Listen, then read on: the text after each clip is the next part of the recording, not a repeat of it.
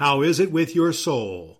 This is the question addressed by Indiana area Bishop Julius Trimble as he encourages us all on episode number 26 of the United Methodist People podcast with Reverend Dr. Brad Miller. So it's well with my soul, but I have I've given myself permission to lament from time to time. So every day, every day is not a day where I wake up not thinking about the fact that it's not well with everybody's soul. I wish I wish it would be well for, for all. Welcome to the United Methodist People Podcast with Reverend Dr. Brad Miller. Brad believes that strengthening the connection in the United Methodist Church is essential to accomplishing the mission of making disciples of Jesus Christ for the transformation of the world through conversation and commentary. And now, here's Brad. Hello, good people, and indeed a warm welcome to episode number 26 of the United Methodist People podcast with Reverend Dr. Brad Miller. Our purpose here is through conversation and commentary to strengthen the connection in the United Methodist Church. You can go to our website, UnitedMethodistPodcast.com, for a number of back episodes of the podcast discussing issues of the church, as well as go to our Facebook page, facebook.com slash United Methodist Podcast to make a connection to us as well. On our website, we have a free gift for you. Today, we are being encouraged by Bishop Julius Trimble to really share and speak into our lives a word of encouragement. Today, we're in this post Easter period where we're learning how to do church again, to do life again in this time of pandemic, this time of quarantine. And he speaks to today about trusting God first and foremost and always. We deal a little bit with some some of the matters before the church about when our churches are going to reopen or a plan or a process along that. We're going to talk about the impact on some of the things we do in church, like our worship services and funeral services and our ministries to helping people who are hungry. But we focus in primarily on the spiritual life of the individual and how we use our time in quarantine. And we deal specifically with the question, how is it with your soul? Enjoy now this, com- this conversation with Bishop Julius Trimble. Bishop, welcome to the podcast. Thank you. Thank you, Brad. It's uh, been my pleasure to be able to connect with you and to connect with the listeners uh, across the country and maybe even possibly across the globe. Yeah, uh, indeed, during, indeed. Especially during this time. Yes, well, this time is now past Easter. Okay. We are speaking on the 20th of April, uh, 2020, and we're in the middle of this crazy corona pandemic, which has impacted so much. And we've gone past Easter now, and now we're into Easter tide, and we're in this season now. And I would just like to get a feel from you about uh, your feeling about kind of what's God got in mind for us next during this time when we have gone through the high of Easter, and now we are into this time of Easter tide this is a time I think we really need to uh, reflect upon what does it mean for us to be Easter people, or those who have celebrated the resurrection of Jesus Christ on Easter in a way in which we probably cannot ever remember celebrating before. Uh, some would argue that maybe thousands of more people celebrated it in some of our churches because we were uh, worshiping online, but it certainly was not our normal Easter experience. But there's a passage that I've been uh, resonating with for the last couple of days post Easter from 1 Peter 1:21. Through Christ you have come to trust in God. And that is so important at this critical moment in history. Through Christ you have come to trust in God and you have placed your faith and hope in God because he raised Christ from the dead and gave him great glory. Uh, many would argue that the central core of our Christian faith is the fact that Jesus Christ was raised from the dead. Uh, and we have a living God, a living Christ who lives and dwells with us.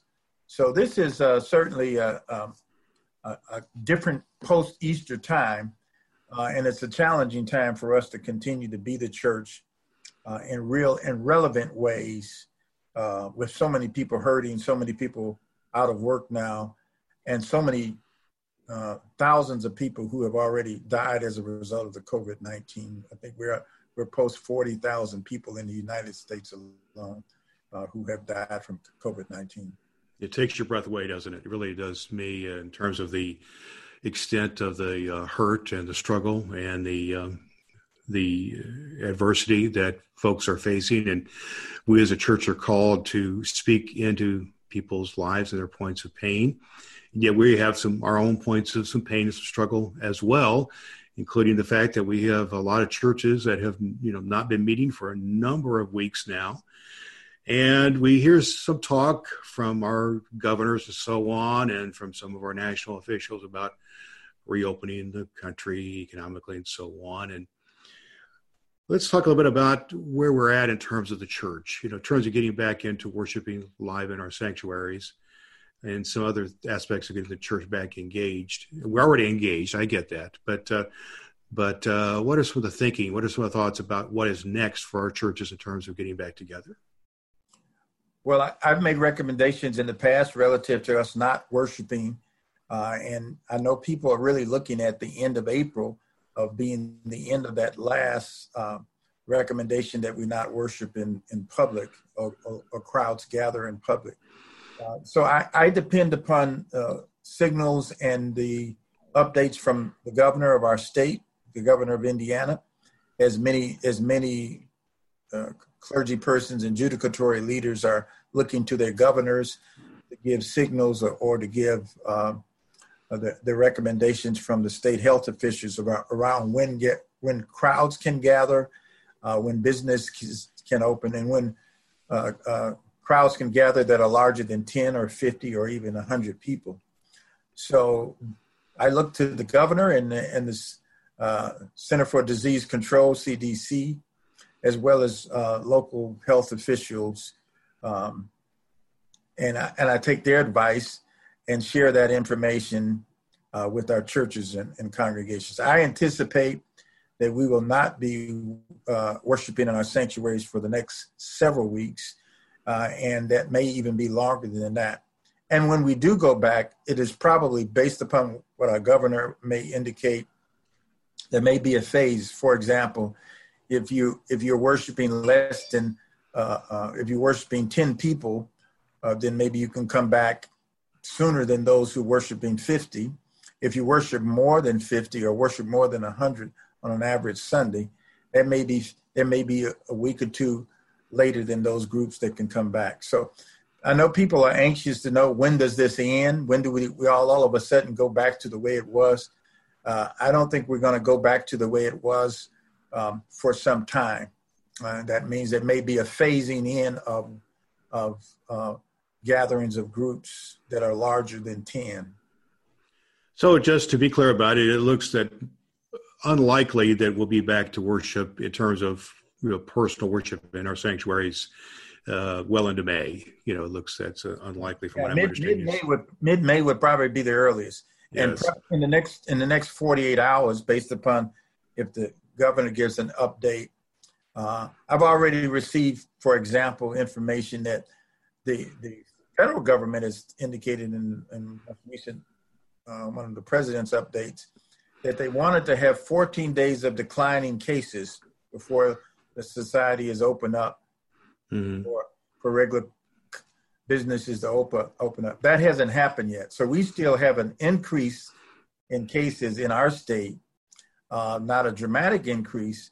Uh, so we would need to have 14 days of declining numbers of people who uh, who are being um, admitted for COVID-19, uh, who have been tested and found to be positive and, and admitted. That hasn't happened yet. Right. Well, just the numbers itself, or the the graph itself, does not allow us to do that. If that's the case, you know, you have to 14 days from the point of your uh, uh, apex of the uh, of the disease being happening, and that hasn't happened yet. And we this will be a, this is going to be a long any way you uh, any way we look at it. This is going to be a long drawn out affair. Any way you look at it, and our, our churches will have to figure out how to do things when they come back. For instance, there maybe have to be different seating arrangements. Mm-hmm. Who knows? Maybe uh, uh, situations with masks or gloves or whatever and this type of thing. I'll give you one example. I got had unfortunately I had a death in my church this past week. It was actually my, my organist who passed away in my church, and uh, so I'm working now with the funeral director on doing a funeral, and we have to wait an extended period of time for some medical results and then there's going to be very stringent uh, uh, procedures for that. It's impacted us in all areas of church life, isn't it? This whole thing. It most certainly has. I talked with the pastor last week, who was uh, essentially doing a virtual funeral, uh, mm-hmm. and um, and also persons who've who've who've who have uh, had to adapt the ways in which we're doing other things. Like, for example, there's a major feeding crisis in our country as a result of this. Sure. Long, long lines of folks waiting to pick up uh, groceries and so forth. And the church has been an integral part of the social and spiritual safety net for the country. So we we have probably over 200 feeding stations related to United Methodist churches in the state of Indiana. So everything's been a, a, a changed, uh, and it certainly has impacted pastors. Had one pastor who who had a member who died from COVID nineteen, uh, but he could not go visit the person. Yes. The hospital, mm-hmm. and uh, the, the the memorial service had been put off. I think they were they had a private service for the family, and they were going to have a memorial service at a later point with the church. Yeah, that's that's basically the plan we're doing with my. Everything has changed, mm-hmm. and it's not. And even when we get out of this, it's still going to be changed somehow or another. I mean, we're not going to come out the same as where we were, and so we'll have to figure that out. And so let's let's talk about how this new normal might come to place. And as we have this time that we have now with our clergy and our churches having this quarantine time in order to process this is what was going on.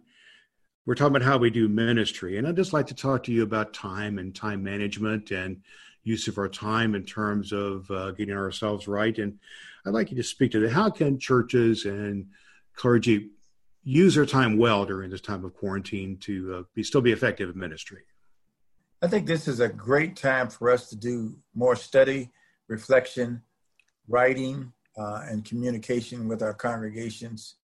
Um, I, I use a, a, a, a, disciplines by the upper room, a daily devotion disciplines, and I think clergy and and and and laypersons as well should embrace some kind of daily or weekly uh, spiritual discipline. That even if they have not been as uh, faithful in the past. This is like a new opp- new opportunity, new new opportunity, new opportunity for us to do this at this at this time. Um, and this has been helpful for me. I also like to write poetry, so I've been writing poetry, and and I've been inspired by my neighbors. Uh, and my wife and I, we have both made it our business to try to get out and walk every day and mm-hmm. use that as a time for prayer walking.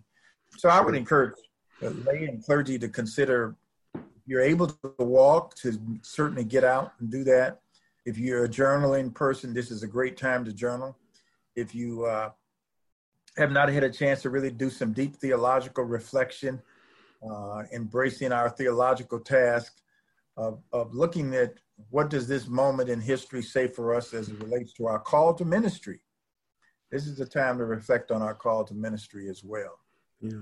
One of the excuses we sometimes use, I do, I'll speak, speak for myself, is I just don't have enough time.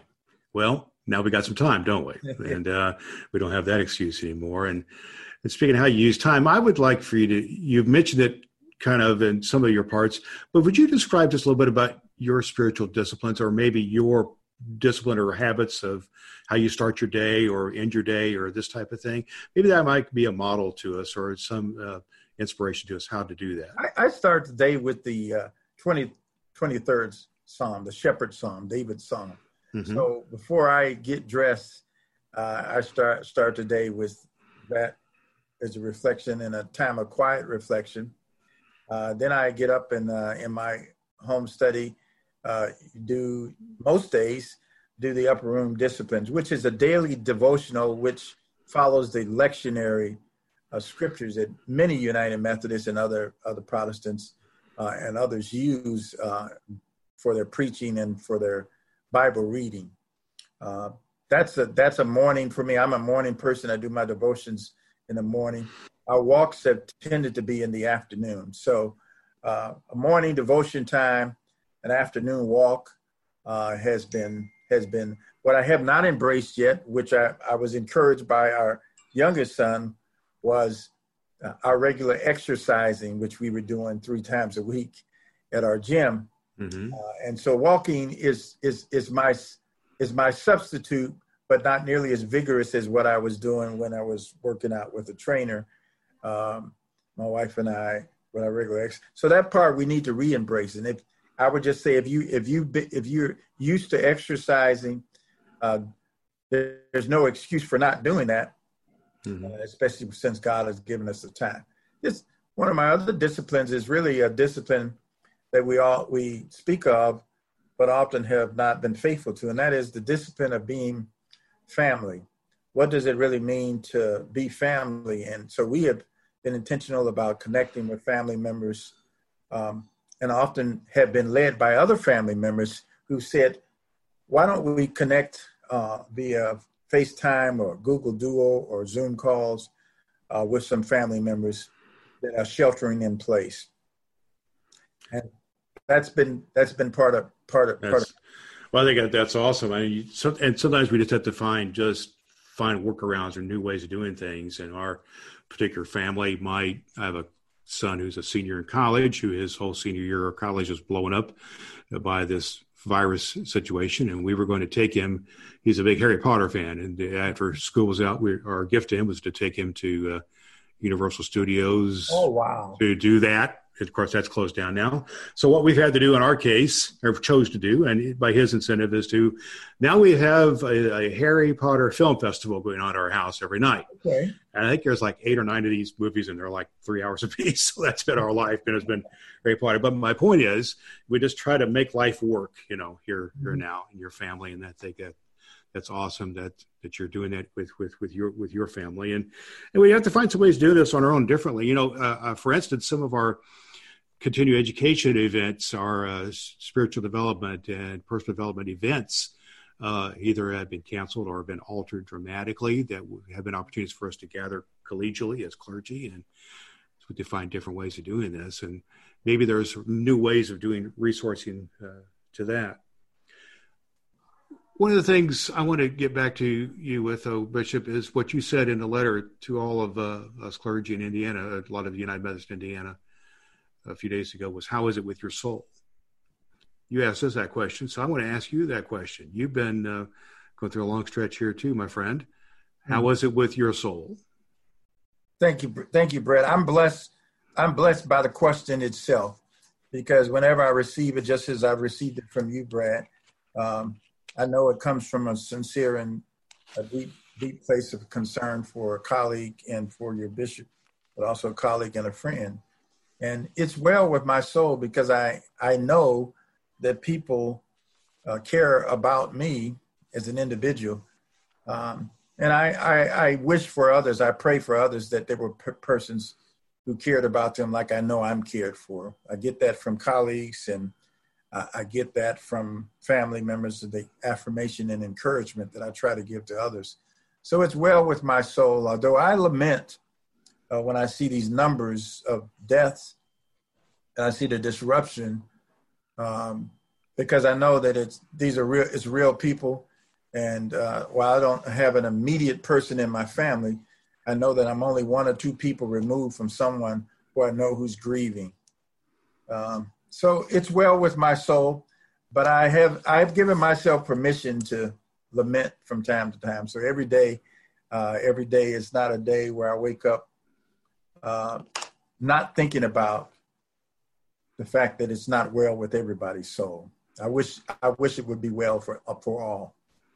Well, the biblical story is certainly one of lamenting and coming together and, and re- restoration of the covenant. And, and part of being Easter people is knowing that we had to get through uh, the death on the cross to get to the resurrection. And now we live as people of the cross, but that doesn't mean we don't have the, the pain of that. And so, uh, yes, appreciate your encouragement in that area. Well, before I ask you to do just some kind of thoughts, some devotional thoughts that you want to lay on us, uh, that you want to share with us to, today. Is there anything we need to else we need to talk about, Bishop, regarding uh, oh, annual conference or jurisdictional conference or general conference or scheduling of any of those things that we just need to be kind of be updated on? I mm-hmm. saw something about jurisdictional conference has been canceled now, but just can you give us any update on any of those things? I know there's going to be one days here and there, but just an update, please. Well, we, we keep repeating ourselves, and I think repetition is necessary in this particular space and time. Uh, but our annual conference has been postponed from June uh, to August the 15th, and then we'll have a second day in October.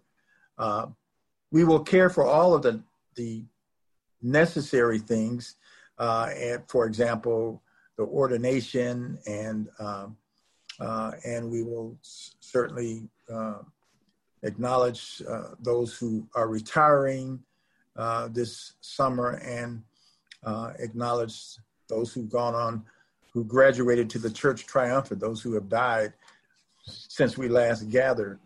Uh, but I, I, I, hope people will come to annual conference with a sense of, you know, um, of celebration and affirmation for one another um, and to recognize how the connection is still strong when we pray for one another and we continue to commit ourselves.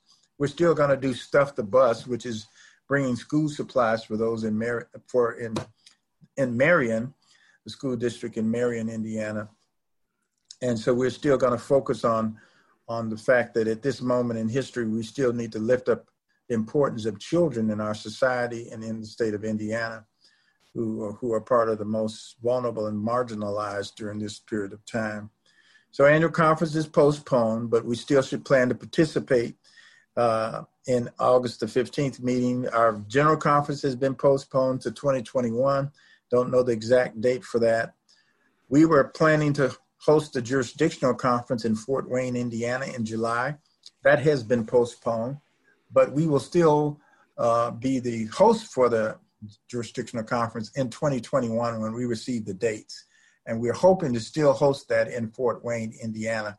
Uh, the sooner we receive the dates, the sooner we'll be able to make those um, reservations and to make sure we can host host the way we would like to host as Hoosiers host. So those are some things I would say. Uh, stay tuned. Yeah, because even when we go back to church, we will probably we will be giving out some suggested guidelines for persons for congregations in terms of things they could put in place that might be helpful as we come back to worship together. Mm-hmm.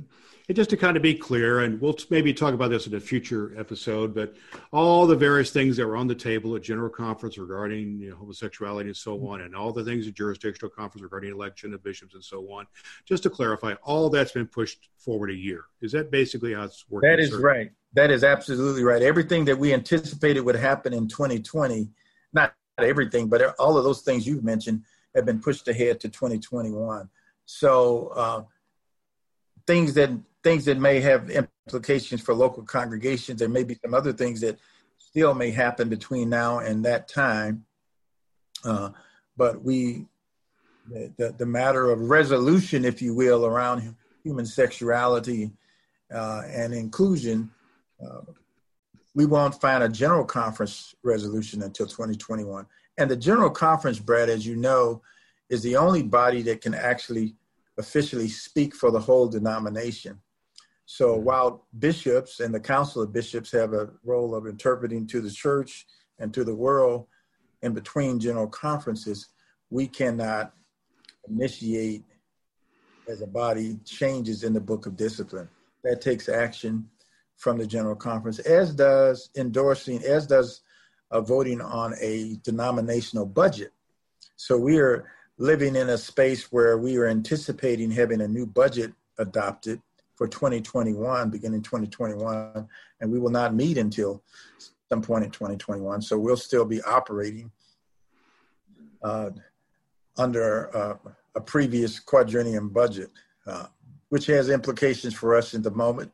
And we're actually working on our own budget on what ways we can uh, uh, adapt our 2020 budget based on upon the fact that we haven't been worshiping and, and how do we approach 2021 when we would have not have adopted a general church budget so all of the every annual conference and is impacted by this, and, and indirectly, every local congregation is impacted by this. Sure, just our whole world's turned, turned upside down is what it amounts to, isn't it? My goodness, it is. Thank yeah. thank God that God is still God, though.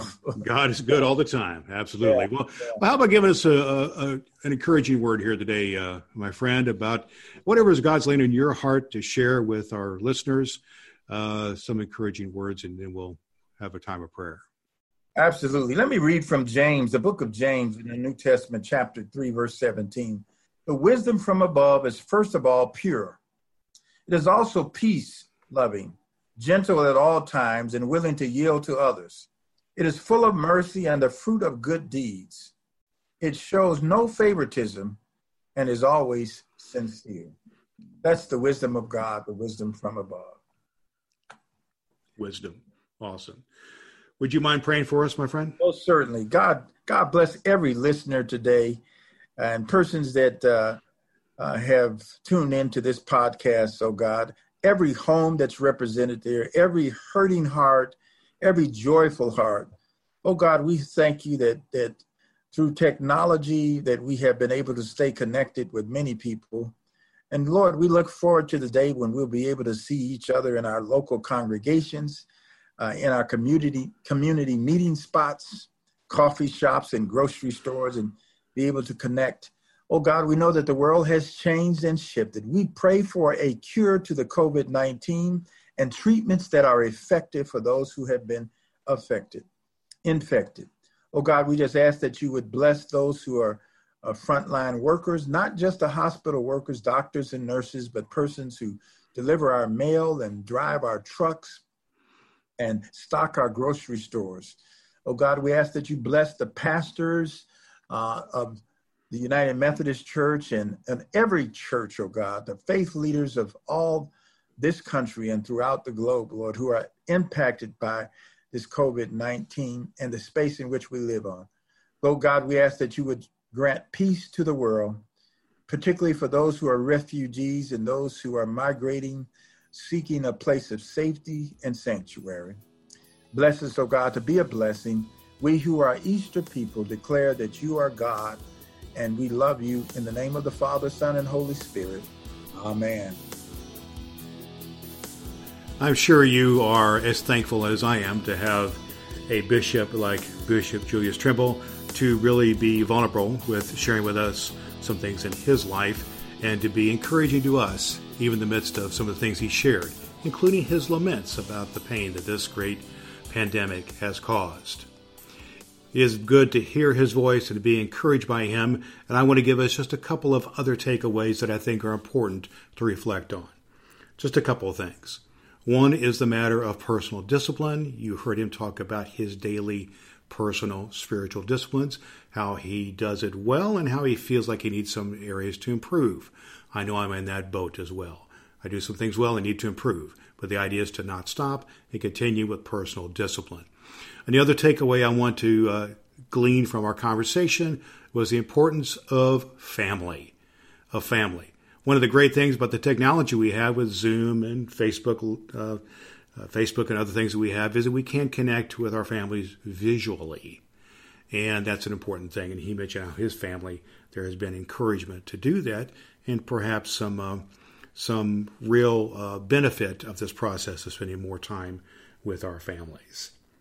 It is good to be with you here on the United Methodist People podcast. My name is Reverend Dr. Brad Miller. The purpose of this podcast is to improve the connection within the United Methodist Church through conversation and commentary. You can go to our website, which is UnitedMethodistPodcast.com, for some back episodes of the podcast, which you may find helpful, and a free gift for you there.